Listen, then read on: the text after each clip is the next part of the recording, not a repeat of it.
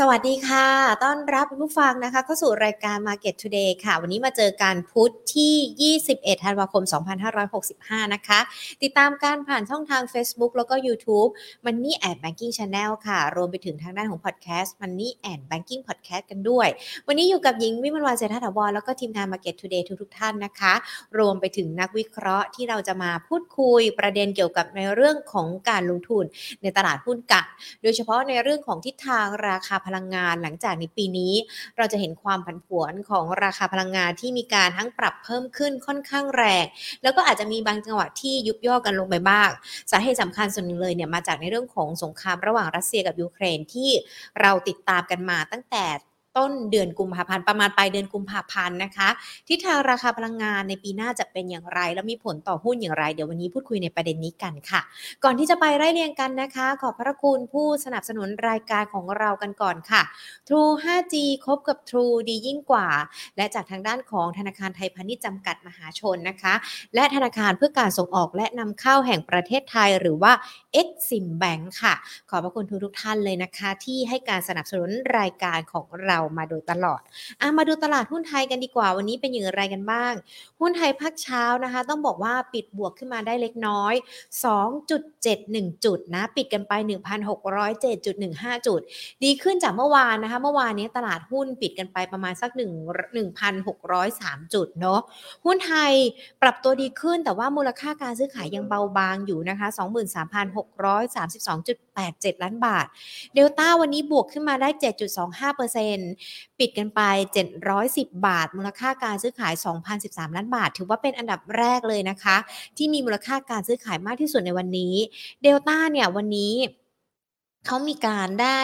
เข้าไปคำนวณไดดัชนีเซ็ต50ด้วยนะคะทำให้ราคาหุ้น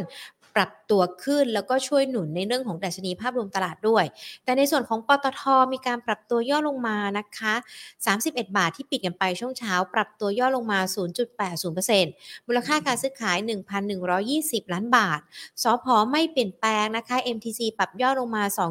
2.68%ส่วน BDMs นั้นบวกขึ้นมาได้ 1.79%ปิดกันไป 699 ล้านบาท ทางด้านของบริษัทหลักทรัพย์ Innovate X นะคะมีการมองกันด้วยบอกว่า BDMs เนี่ยถือว่าเป็นหุ้นที่เข้ามาลงทุนเข้ามาแนะนำในช่วงนี้ได้ เพราะว่าส่วนหนึ่งเลยเนี่ยก่อนหน้านี้เขาได้กำไรจากในเรื่องของโควิด แต่ว่าหลังจากนี้ก็ยังมีกำไรอื่นๆ เข้ามาด้วยรวมไปถึงในเรื่องของการรักษาของชาวต่างชาติที่ตอนนี้ต่างชาติเนี่ยก็เริ่มเข้ามาในบ้านเรา แล้วก็มารักษาการมาดูแลสุขภาพกันนะคะ BDMs เนี่ยก็เลยถือว่าเป็นอีกหนึ่งตัวที่น่าจะมาแรงในช่วงนี้ แล้วก็ทางด้านของ Innovate X เนี่ยก็ถือว่าเป็นหุ้นแแนะนำในช่วงนี้กันด้วยนะคะ แต่อย่างไรก็แล้วแต่เนี่ยเราดูการจริง ๆ แล้วบางทีในช่วงปลายปี มันจะมีเม็ดเงินจากกองทุนทั้ง S S F แล้วก็ R M F เข้ามากันด้วยนะคะ แต่ปีนี้ดูเหมือนว่าบรรยากาศยังคงซึมๆกันอยู่เนาะเลยอาจจะทำให้มูลค่าการซื้อขายในตลาดหุ้นบ้านเรานั้นยังคงเบาบางกันอยู่ด้วยนะคะ และเดี๋ยวก็เหลืออีกประมาณแค่ 1 สัปดาห์ ที่เราจะได้เทรดกันก่อนที่จะเข้าหยุดในช่วงของเทศกาลปีใหม่แล้วก็หยุดยาวกันด้วยนะคะและขณะเดียวกันถ้าเรามาดูกันตลาดหุ้นไทยมันก็เป็นไปตามทิศทางตลาดในภูมิภาคนะ เอเชียเช้าก็มีการปิดอย่างผสมผสานกันด้วยนะคะสาเหตุสำคัญเลยก็คือมาจากการที่ธนาคารกลางญี่ปุ่นหรือว่า BOJ เขาเข้มงวดในเรื่องของการดำเนินนโยบายมากขึ้น รวมไปถึงในเรื่องของการที่จะมีการขยายเกี่ยวกับในเรื่องของ บอลยิวกันด้วยนะคะ ก็เดี๋ยวเป็นประเด็นที่ติดตามกันด้วยนะอะมางั้นอัปเดตสั้นๆนิดนึงดีกว่านะคะ เกี่ยวกับในเรื่องของทั้งตลาดหุ้น รวมไปถึงในเรื่องของสถานการณ์ ที่เกี่ยวกับราคาน้ำมันอย่างที่เกินกันไปว่าปีนี้ภาพราคาน้ำมันราคาพลังงานมันค่อนข้างที่จะมีส่วนสำคัญต่อในเรื่องของการลงทุนกันด้วยนะคะ ดังนั้นเรามองเทรนด์ในปีหน้าอย่างไรกันบ้าง เดี๋ยววันนี้พูดคุยกันค่ะ กับคุณอาศิษพมรานนท์ผู้อำนวยการอาวุโส ฝ่ายวิเคราะห์หลักทรัพย์จากบริษัททรัพย์ UOB เคเห็นประเทศไทยนะคะ สวัสดีค่ะคุณอาศิษค่ะสวัสดีครับ ค่ะคุณอาศิษย์คะเราดูขอเป็นภาพรวมกว้างๆสำหรับดัชนีหุ้นไทยกันก่อน จริง ๆ ปกติเรามองปลายปีมันก็น่าจะมีความคึกคักจากแรงส่งเม็ดเงินจากทั้ง S S F แล้วก็ R M F ด้วยถึงแม้ว่ามันจะเจอวันหยุดยาวหรือว่าเตรียมพร้อมที่จะหยุดกันแล้ว แต่ปีนี้ภาพนี้เราเราดูเหมือนมันจะซึมๆไปหรือเปล่าคะหรือเราประเมินสัก 2 สัปดาห์สุดท้ายก่อนหมดปียังไงกันบ้างคะสำหรับหุ้นไทย โอ้โฮครับ ก็2สัปดาห์สุดท้ายนะครับ ข่าวบางมากอืเลยนะครัมบอาตะกี้เนี่ยต้องบอกว่ามันมีประเด็นใหม่ประเด็นหนึ่งเนี่ยเพิ่งสดๆร้อนๆเนี่ยเข้ามาเลยนะครับ ก็คือว่าทางจีนเนี่ยเขาอาจจะเตรียมพร้อมในการเปิดประเทศนะครับ ค่ะ ตอนเนี้ยเราเห็นแล้วนะครับว่าจีจีนจะเตรียมพร้อมในการเปิดประเทศเนี่ยในในปีหน้านะครับ ตั้งแต่มกราคมเป็นต้นไปอะฮะซึ่งตอนนี้เราเห็นแล้วนะครับว่าเขาเริ่มผ่อนคลายหอืลายๆอย่างมากม เช่นตัว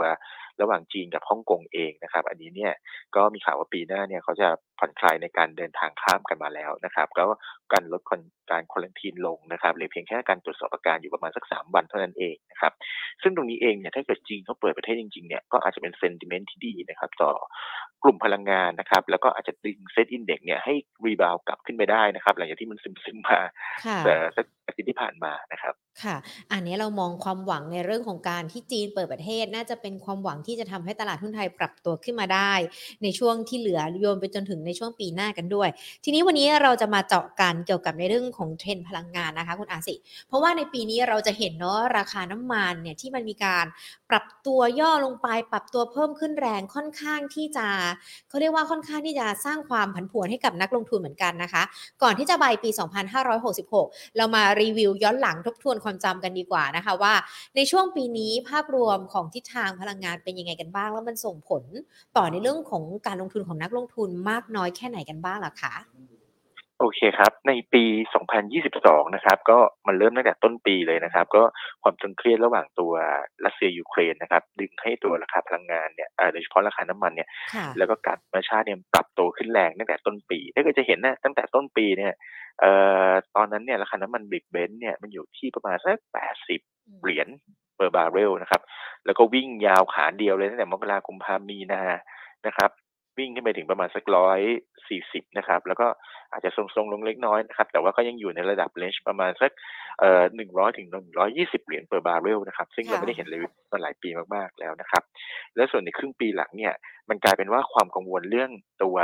recession นะครับ หลังจาอืกที่ราคามขึ้นมาแรงเนี่ยมันก็ดึงให้ตัวเงินเฟ้อเนี่ยมันพุ่งกระฉูดนะครับโดยเฉพาะในฝั่งยุโรปเองนะครับเอ่อตรงนี้เนี่ย มันเลยทำให้คนเนี่ยไปกังวลเกี่ยวกับตัว recession นะครับราคคา่พลังงานะเนี่ยก็ปรับตัวลดลงมานะครับณปัจจุบันเนี่ยก็อยู่ที่ประมาณสัก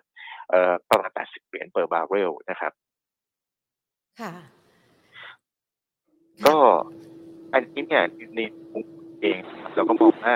ณณณราคาน้ำมันในปัจจุบันเนี่ยน่าจะเริ่มเห็นฐานแล้วนะครับเพคราะ่ว่าะอเมริกาเองเนี่ยก็บอกว่าเออราคาน้ำมันที่ level ประมาณสัก70กว่าเหรียญ80เหรียญเนี่ยก็เริ่มน่าสนใจที่เขาจะเอ่อ ซื้อ strategic reserve กลับเข้ามานะครัอืบที่เขามในช่วงที่ผ่านมาครับค่ะ แล้วอย่างงี้เรามองในเรื่องของระหว่างสงครามรัสเซียยูเครนก็ดูเหมือนยังไม่มีทีท่าจะจบนะคะ คุณอาสิในเรื่องของ recession ที่เรามีความกังวลกันเนี่ยในปีหน้ามันอาจจะเห็นความชัดเจนมากยิ่งขึ้นด้วยนะคะ เพราะว่าในปีนี้เราจะได้ยินคำว่าถดถอยทางเทคนิคกันค่อนข้างเสียส่วนใหญ่ แต่ปีหน้ามันดูเหมือนจะไม่ทางเทคนิคแล้วนะคะ เราประเมินยังไงกันบ้างคะเกี่ยวกับสถานการณ์ต่าง ๆ เหล่านี้อะค่ะ? คือถ้าเกิดดูปีหน้าจริงๆเนี่ยตัวเลขความกังวลของตัว recession เนี่ยก็มากขึ้นนะครับเราเห็นจาก indicator หลายตัวนะครับ แต่ทั้งนี้ทั้งนั้นเนี่ยเราก็มองว่าไอ้ตรงนี้เนี่ยมัน price in ไปในราคาพลังงาน หรือตัว Set Index ไปไปไปไปไปพอสมควรแล้วอืนะครับมก็ปีหน้าเองเนี่ยทางเราเองทางทางทาง UOB เองเนี่ยก็เชื่อว่าปีหน้าเนี่ยอย่างแท้เนี่ยก็คงมีตัวตัว recession เกิดขึ้นนะครับคเพ่ียงแต่ะว่าตัว Index เนี่ยอาจจะไม่ได้ลงไปเยอะ หรือเยอะมากกว่านี้สักเท่าไรนะครัอบืมค่ะ ราคาพลังงานในปีหน้าเราประเมินยังไงกันบ้างเหรอคะ?ความผันผวนจะจะเท่ากับปีนี้ไหมคะ?ที่ราคาค่อนข้างที่จะเยอะทีเดียวเนาะจากตัวเลข2หลักไป3หลักอะใช่แล้วครับอืคมือคือต้องบอกว่าปีหน้าก็ยังอยู่ในช่วงความผันผวนอยู่ตัว political tension ของของไอ้ตัวรัสเซียยูเครนก็ยังมีอยู่นะครับ แต่ถ้าเกิดเรามาดูเนี่ยตัว demand ซัปพลายในปีหน้าจริงๆเนี่ยเราจะเห็นว่าทาง demand เนี่ย คนก็กลัวในส่วนตัว recession fear นะครับอืมแต่แต่แต่ว่าอย่างไรก็ตามเนี่ยไอ้ตัว indicator จริงๆที่อยากให้จับตาดูเนี่ยก็คือตัวจีนนะครับค่เพะราะว่าจีนเนี่ยเป็นคนที่เงียบมาตลอดแล้วก็ใช้นโยบายตัว zero COVID มาตลอดนคะ่ครับะกระทั่งเนี่ยเราเริ่มเห็นในช่วงสัก2-3สัปดาห์ที่ผ่านมา แล้วก็เมื่อวานเนี่ยเขาเริ่มมีการเอ่อเรียกว่าน่าจะเป็นการก้าวเดินออกจากในส่วนตัวโควิด นะครับมาตรการตัว zero COVID เนี่ยเขากำลังพยายามจะทำอยู่ แต่ว่าณปัจจุบันเนี่ยต้องถือว่าจีนเนี่ยก็ติดติดกันเยอะเหมือนกันนะครับ วันหนึ่งเนี่อืยประมาณสักม5หกหมื่นคนนะครับ ก็ต้องดูว่าตรงนี้เป็นยังไง แต่แต่เราเชื่อว่าเนี่ยไอไอไอ step up ตรงนี้เนี่ยก็คงเห็นว่าปีหน้าเนี่ยยังไงแท้ตอนแรกคิดว่าจีนเนี่ยก็คงจะมีการเปิดประเทศเนี่ยในช่วงประมาณสักไตรมาสแรกของปีหน้าค่ะซึ่งตรงนี้เองมันครับผม ค่ะเชิญเลยค่ะคุณอาสิคะครับ ซึ่งตรงนี้เองเนี่ยมันเลยทำให้เราเชื่อว่าเอ่อ ถ้าจีนเปิดประเทศแล้ว demand ของพวก commodity ของจีนกลับมานะครับเอ่อตรงนี้เนี่ยอาจจะทำให้ไอความกังวลเรื่องตัว recession เนี่ยลดน้อยลงด้วยอืนะครับมค่ะ แต่ก็ต้องดูกันด้วยนะว่าจีนเขาจะเปิดหรือเปล่า เพราะอย่างที่เราคุยกันตัวเลขเขาก็ยังคงมีอยู่ แต่ไม่เปิดก็ไม่ได้แล้ว เพราะเศรษฐกิจมันอาจจะชะลอตัวลงไปมากกว่านี้ ใช่ครับ คือจีนเนี่ยต้องบอกว่าเขาปิดปิดเปิดเปิดอะวันวันก่อนนั้นมีข่าวว่าเฮ้ยค่ะทางเซี่ยงไฮ้เนี่ยก็ล็อกดาวน์อีกรอบหนึ่งแต่ว่าไอเมื่อวานเนี่ยก็บอกว่า เออเขาเปลี่ยนการนับไอไอไออืมคนที่โควิดเนี่ยฮะคนที่ค่ะตายจากโควิดใหม่นะครับ เปลี่ยนเปลี่ยนคุณทีเรียในการนับใหม่เอ๊ะเอายังไงกันแน่ เพราะฉะนั้นเนี่ยระยะยาวเนี่ยก็คิดว่าเขาพยายามจะดึงออกจากตรงนี้นะครับ ค่ะ อ่า ก็เดี๋ยวติดตามกันนะคะว่า ความกังวลของจีนที่ยังกล้ากล้ากลัวกลัวๆแล้วกัน เพราะเดี๋ยวเปิดเดี๋ยวปิดสำหรับในเรื่องของประเทศ ที่ยังมีในเรื่องของโควิดที่ยังคงระบาดกันอยู่ด้วยจะเป็นอย่างไรกันบ้างนะคะ แต่ว่าคุณอาสิคะแน่นอนเวลาที่เราพูดถึงในเรื่องของภาพรวมของราคาพลังงาน หรือว่าทิศทางพลังงานเนี่ยมันก็จะแยกออกมาได้นะคะ ทั้งเป็น พลังงานที่เกี่ยวข้องกับต้นน้ำกลางน้ำแล้วก็ปลายน้ำกันด้วย เวลาที่มันมีผลกระทบต่อทางด้านของราคา หรือว่ามีปัจจัยต่างๆ เข้ามาเกี่ยวข้อง ทั้งสามส่วนนี้มันก็จะได้รับผลกระทบไปด้วยหรือเปล่าคะใช่แล้วครับอืมส่วนต้นน้ำเองเนี่ยเออทางเราเองนะครับ ก็มองว่าราคาน้ำมัน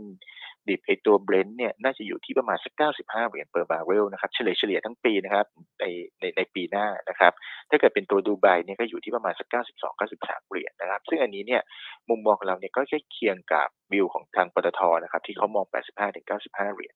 ก็แปลว่าจริงๆเนี่ยสถานการณ์ demand supply เนี่ยมันก็ยังอยู่ในระดับที่ใกล้เคียงกับปีนี้อยู่นะครับค่ะ อ่าอีกตัวหนึ่งเนี่ยที่อยากให้จับตาดูเนี่ยก็คือในส่วนตัวปิโตรเคมีกันแล้วกันอืมนะครับ จะเห็นว่าตัวราคาเม็ดพลาสติกเนี่ยเอ่อไม่ว่าจะเป็นตัว HDPE ตัว PP เนี่ยแม้กระทั่งในช่วงที่ผ่านมามันเป็นควรจะเป็นช่วงที่เขา restock กันเพื่อช่วงคริสต์มาสหรือสงกรานต์ไอ้ยช่วงเท่านั้นช่วงคริสต์มาสนะครับใกล้ปีใหม่แล้วก็ปีใหม่ปีหน้าก็จะมีตรุษตรุษจีนในวันที่ 22ค่ะมกราคมอ่าอ่าฮะแต่ว่าตัวเลขราคาของไอ้พวก HDPE พวก PP เนี่ย เรียกว่าปรับตัวลดลงมาอย่างต่อเนื่องเลยนะครับ ตั้งแต่ตุลาคมเป็นต้นมา แต่ก่อนเนี่ยอยู่ที่ประมาณสัก1,100เหรียญต่อตันนะครับอืมอ่าอย่างตัว HDPE เดี๋ยวค่ะนี้เนี่ยเหลืออยู่ประมาณสักเอ่อพันเหรียญแล้วปริมๆแล้วอย่างอย่างตัว PP เองเนี่ยนะครับ ก็เอ่อช่วงเดือนช่วงช่วงช่วงเดือน September เนี่ยยังอยู่ค่ะที่ประมาณสักพันหนึ่งร้อยนะครับแล้วตอนนี้เนี่ยเหลืออยู่ที่ประมาณสักเก้าร้อยเก้าสิบเหรียญแล้วอืมก็เรียกว่า สุดเป็นประวัติการเลยนะครับ สัญญาณการรีสต็อกเอ๊ะคนตอนแรกคนก็คิดว่าไอตัวเม็ดพลาสติกเนี่ยควรจะมีราคาปรับขึ้นไปนะครับ แต่ปรากฏว่าพอมันเป็นแบบเนี้ยคนก็เริ่มกังวลนะครับค่ะ ซึ่งถ้าเรามองภาพกันเห็นภาพมากยิ่งขึ้น ทั้งในเรื่องของทิศทางราคาพลังงานที่จะเกิดขึ้น ปัจจัยที่จะมีผลต่อในเรื่องของราคากันด้วย รวมไปถึงแยกย่อยกันมาเป็นทั้งต้นน้ำกลางน้ำปลายน้ำในปีหน้า ถือว่าเป็นความท้าทาย หรือว่าอาจจะเป็นปีที่เหนื่อยของนักลงทุนที่อยากจะมองหาหุ้นในกลุ่มพลังงานด้วยหรือเปล่าคะใช่ครับ จริง ๆ ต้องยอมรับว่าหนึ่งอย่างอย่างแรกที่เราบอกเนี่ย upside ของตัวราคาน้ำมันเนี่ยอืมดูเดียเนี่ยจาก80ไป95เนี่ยก็ไม่เท่าไหร่ก็ประมาณสัก10กว่าเปอร์เซ็นต์นะครับค่ะตัวปิโตรเคมีเองเนี่ยก็ ตอนแรกเนี่ยที่เรามองกันก็คือรอว่าเฮ้ยจีนเขาจะเปิดประเทศหรือเปล่า ถ้าเกิดอืมจีนเปิดประเทศ demand กลับมาหรือเปล่า แล้วราคาเม็ดเนี่ยมันจะวกกลับขึ้นไปได้หรือเปล่า เพราะตอนนี้เนี่ยต้องบอกว่าโรงงานปิโตรเคมีเนี่ยทั้งทั้งภูมิภาคเอ่อต้องบอกว่าทั้งโลกเลยเนี่ยก็พยายามจะเรียกว่าคัดลันลดกำลังการผลิตลงมาอืมนะครับเพื่อจะเอ่อตอบสนองต่อในส่วนตัวไอ้ดีมาที่มันหายไปตรงนี้นะครับ แต่ว่าถ้าเกิดจีนเนี่ยเขาเปิดประเทศแล้วก็ดีมาเนี่ยมันกลับมาใช้กลับมากลับมากินกลับมาใช้อีกครั้งหนึ่งเนี่ย ผมก็เชื่อว่าตัวเม็ดพลาสติกกับตัวราคาน้ำมันเนี่ยก็มีโอกาสที่จะมีอัพไซด์มากกว่าตอนนี้นะครับอืมค่ะ และในส่วนของกระแสที่เราจะได้ยินกันเนาะในช่วงสัปเอ่อช่วงปีที่ผ่านปีต่อต่อไปเองเนี่ยการในเรื่องของการการลดใช้พลังงานหันไปใช้ในเรื่องของรถไฟฟ้ามากขึ้น ทดแทนการใช้น้ำมันต่าง ๆ เหล่านี้ มันจะมีผลให้หุ้นในกลุ่มพลังงานหมดเสน่ห์ลงไปด้วยหรือเปล่าคะคุณอาสิไม่ครับ เพราะว่าอืมจริง ๆ เนี่ยเราอย่าลืมว่าการผลิตไฟฟ้านะปัจจุบันเนี่ยก็เอ่อใช้อยู่ หลักๆเลยค่ะใช้อยู่เนี่ยมันมันไม่ได้มาจาก renewable ทั้งหมดนะครับ แต่ว่ามันมาจากตัวก๊าซธรรมชาติถ่านหินแล้วก็ตัวเอ่อน้ำมันเป็นหลักนะครับ ซึ่งอย่างเมืองไทยเองเนี่ยสัดส่วนของตัวก๊าซธรรมชาติเนี่ยก็ค่อนข้างเยอะมากนะครับ แล้วก็ตอนนี้ก็มีข่าวเรียกว่ามีความกังวลออกมานะครับ เพราะว่าเอ่อมันเข้าใกล้หน้าหนาวแล้ว จริง ๆ เนี่ยมันก็คือหน้าเราแต่ว่าค่ะความเนี่ยมันจะมากขึ้นเรื่อย ๆ จนไปถึง ตอนเดือนมกราหรือปลายเดือนมกราต้นเดือนกุมภาด้วยซ้ำไปนะครับเพราะเพราะฉะนั้นเนี่ยเราจะเห็นว่าทางฝั่งยุโรปเองนะครับ ตอนนี้เนี่ยก็มีการประกาศแล้วนะครับ ว่าจะมีการแคปราคา ในส่วนตัวก๊าซธรรมชาติไว้อยู่ที่ประมาณสัก180ยูโรต่อเมกะวัตต์อาวนะครับค่ะก็เพราะฉะนั้นเองเนี่ยแม้ว่าปัจจุบันเนี่ยราคาก๊าซธรรมชาติไอ้ TTF ของฝั่งยุโรปเนี่ยมันจะอยู่ที่ประมาณสักร้อยหนึ่งนะครับ แต่ว่าเวลาที่มันหน้าหนาวจริงๆเนี่ยเราอาจจะเห็นมันกระชากขึ้นไปได้อีกครั้งหนึ่ง เราอย่าลืมนะครับว่าอืม ไอ้แก๊สไอ้ TTF ตรงเนี้ยมันพีคเนี่ยตอนจุดพีคเนี่ยมันอยู่ที่ประมาณสักสามร้อยนะฮะสามร้อยยูโรต่อเมกะวัตต์อาวนะครับค่ะ ถ้าอย่างนั้นในปีหน้าปี 2566 นักลงทุนที่ที่ยังคงชื่นชอบในหุ้นกลุ่มนี้อยู่นะคะ ควรจะต้องมีวิธีการเลือกยังไงกันบ้างหลังจากที่ยังคงมีความท้าทายจากหลายปัจจัยเลยนะคะสำหรับการลงทุน โอเคครับ ตอนนี้เนี่ยถ้าเกิดในมุมมองเรา overall ทั้งหมด ตัวที่เราชอบจริง ๆ เนี่ย เอ่อต้องบอกว่าเอาตัวต้นน้ำก่อนต้นน้ำเนี่ยเอ่อถ้าเกิดให้เลือกเนี่ยก็คงเป็นตัวสพนะครับค่ะสพเนี่ยโวลุ่มดีขึ้น เพียงแต่ว่าเราอาจจะรอจังหวะนิดนึงก็แล้วกันนะครับเพราะว่าช่วงไตรมาสสี่เนี่ยน่าจะมีตัว impairment นะครับเข้ามาเนี่ยค่อนข้างเยอะมากเพราะฉะนั้นเนี่ยกำไรของตัวสพเนี่ยในช่วงไตรมาสสี่เนี่ยอาจจะ square square คือกำไรเนี่ยค่อนข้างบางนะครับแต่ข้อดีก็คือว่าปีหน้าเนี่ยเราก็มองว่าจากวอลุ่มที่มันเข้ามาเนี่ยเพราะว่าตอนนี้สพเนี่ยเขา พยายามจะ ramp up ในส่วนตัวไอ้ production volume อยู่เนี่ย เราก็เชื่อว่าสพเนี่ยก็น่าจะเป็นตัวที่น่าสนใจตัวหนึ่งในปีหน้านะครับ อันนี้คือต้นน้ำส่วนกลางน้ำเองเนี่ยเราเรามองว่าจริง ๆ แล้วกำไรในช่วงไตรมาสสี่เนี่ยอย่างพวกโรงกลั่นเนี่ยไตรมาสสี่ก็คงฟื้นตัวแหละ เพราะว่าช่วงไตรมาสสามเนี่ยราคาน้ำมัน น้ำมันดิบเนี่ยมันลงแรงไปประมาณ 20 เหรียญนะครับไตรมาสสี่ที่ผ่านมาเนี่ยราคาน้ำมันดิบเนี่ยมันลงไปประมาณสัก 10 เหรียญ per barrel เพราะฉะนั้นเนี่ยไอตัว inventory loss เนี่ยก็คงน้อยลงนะครับ ในส่วนตัวค่าการกลั่นเองเนี่ยเราก็จะเห็นว่าค่าการกลั่นเนี่ยมันสิงคโปร์ GIM เนี่ยมันใกล้เคียงกับในช่วงไตรมาสสามเพียงแต่ว่าในส่วนตัว crude premium crude premium ในที่นี้ก็คือว่าไอ premium over ตัวน้ำมันดิบเนี่ยที่ทางเจ้าของบ่อเนี่ยขายให้กับทางโรงกลั่นเนี่ย พรีเมียมเนี่ยมันปรับตัวลดลงประมาณสามเหรียญนะครับ แล้วก็อีกเรื่องหนึ่งเนี่ยก็คือว่าตัวดีมานการใช้น้ำมันในประเทศนะครับ โดยเฉพาะน้ำมันเจ็ตเองเนี่ยกับตัวน้ำมันดีเซลเนี่ยยังคงแข็งแกร่งอยู่นะครับ ตัวเจ็ตเองเนี่ยเราเห็นเลยนะครับ ว่าตอนนี้ถ้าเกิดใครเดินทางเต็มค่ะสนามบินครับต้องบอกว่าวันนี้เนี่ยโอ้โหคนเดินทางเต็มสนามบินเพราะฉะนั้นเนี่ยตัว utilization rate ตัวโรงกลั่นเนี่ยก็ ปรับตัวดีขึ้นอย่างต่อเนื่องนะครับ ในช่วงไตรมาสสี่อืนะครับ ม ค่ะ ถ้าเป็นตัวนี้จะแนะนำตัวไหนนะคะ ลงกัน ถ้าถ้า overall ทั้งหมดนะครับ อืม ที่เรานะครับ ก็ตัวโรงกลั่นที่เราชอบเนี่ยเราชอบตัว SPRC นะครับ SPRC คือจริงๆเนี่ยต้องบอกว่า overall ทั้งหมดเนี่ยโรงกลั่นในช่วง ทุกตัวนะครับในช่วงไตรมาสสี่เนี่ยกำไรก็คงฟื้นนะครับเพียงแต่ว่า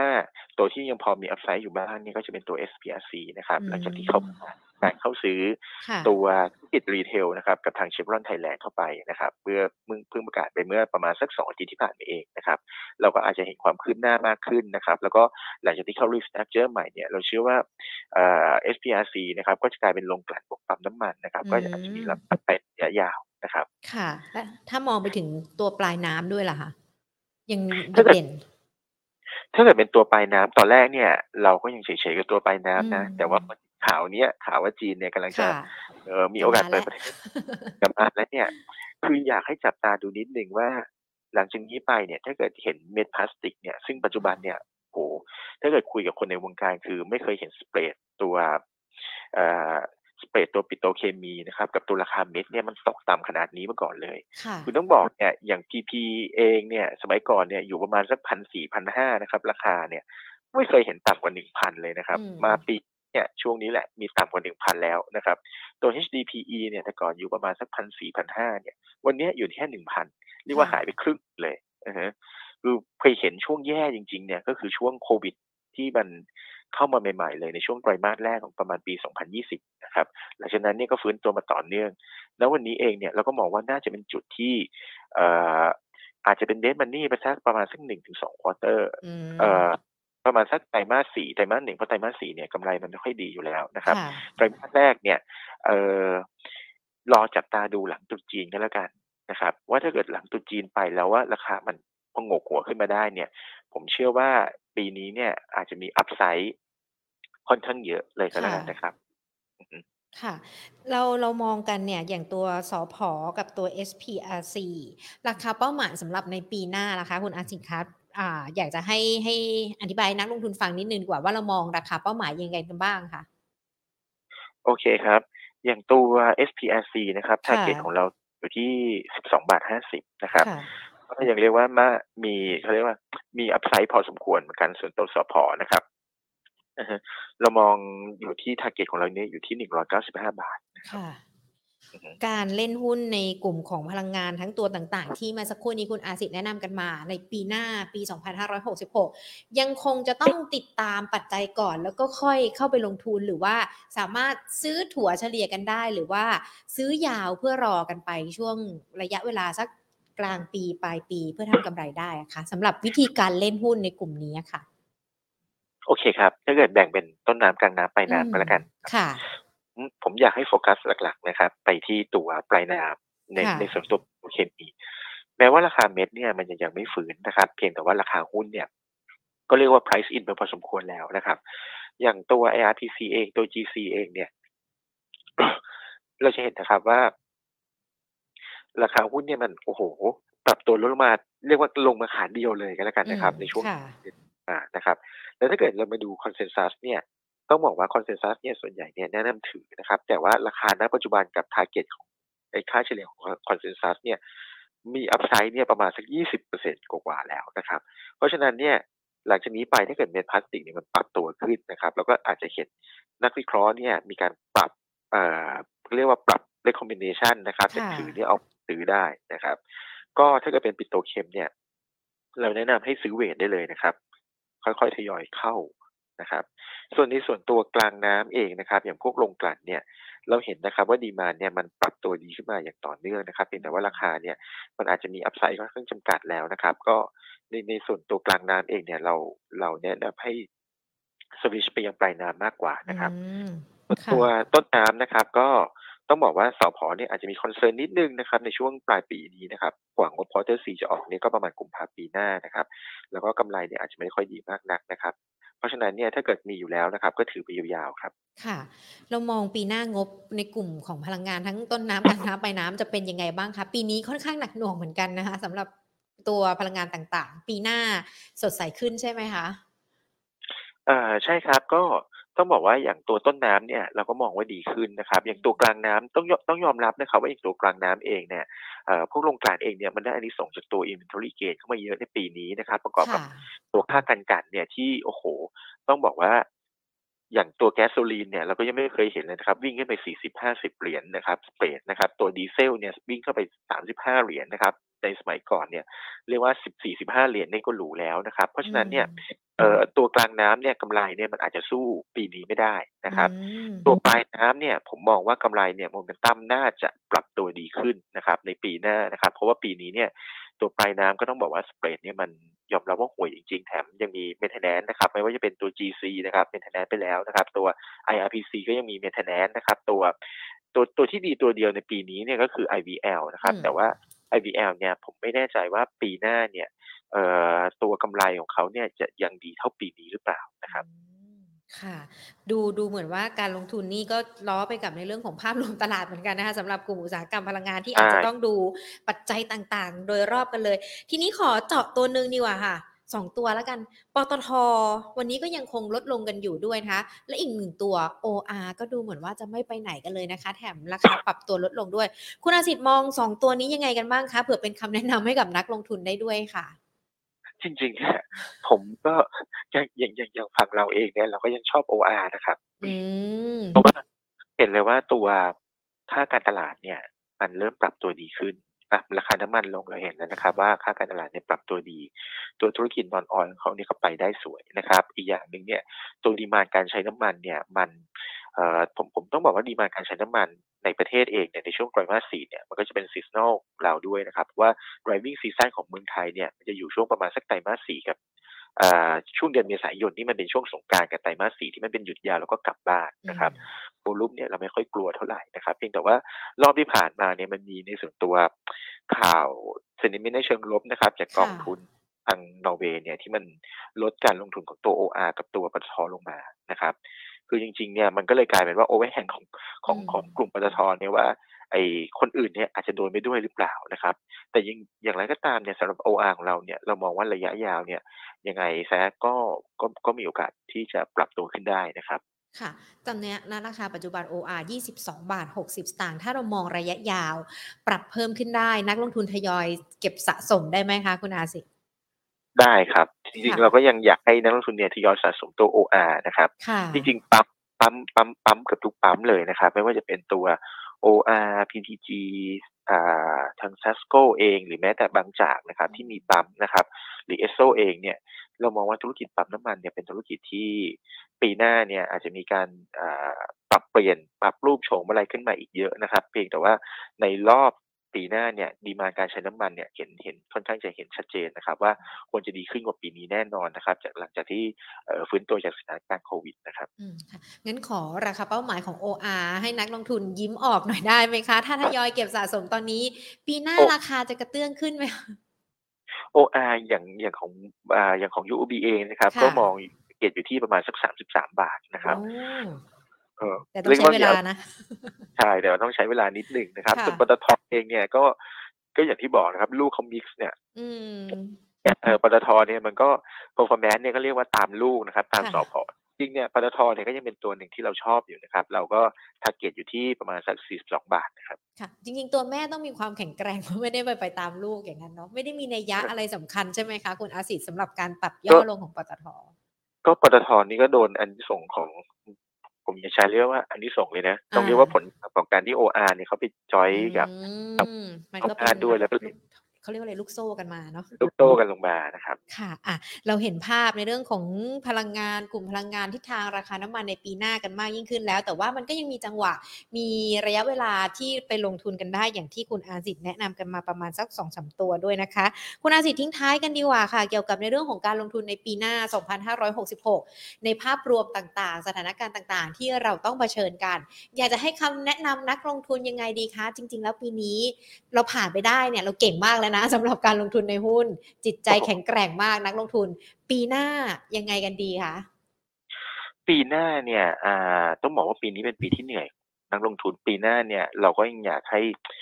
ดูจริง ๆ ว่าในในในภาพรวมเนี่ยเรายังกังวลเรื่องเกี่ยวกับตัว recession อยู่นะครับ เราจะเห็นว่าแต่ละประเทศในโลกนี้เนี่ยมันแบกหนี้ค่อนข้างเยอะมากนะครับ เพราะว่าทุกคนเนี่ยพยายามจะ subsidy ในส่วนตัวต้นทุนพลังงานที่มันปรับตัวเพิ่มขึ้นแรงนะครับ แต่ว่าอย่างไรก็ตามเนี่ยในเมืองไทยเอง ผมเชื่อว่า flow โดยภาพรวมเนี่ยน่าจะกลับมาอย่างในส่วนตัว emerging market โดยเฉพาะอย่างเมืองไทยนะครับ เมืองไทยเนี่ยค่อนข้างจะ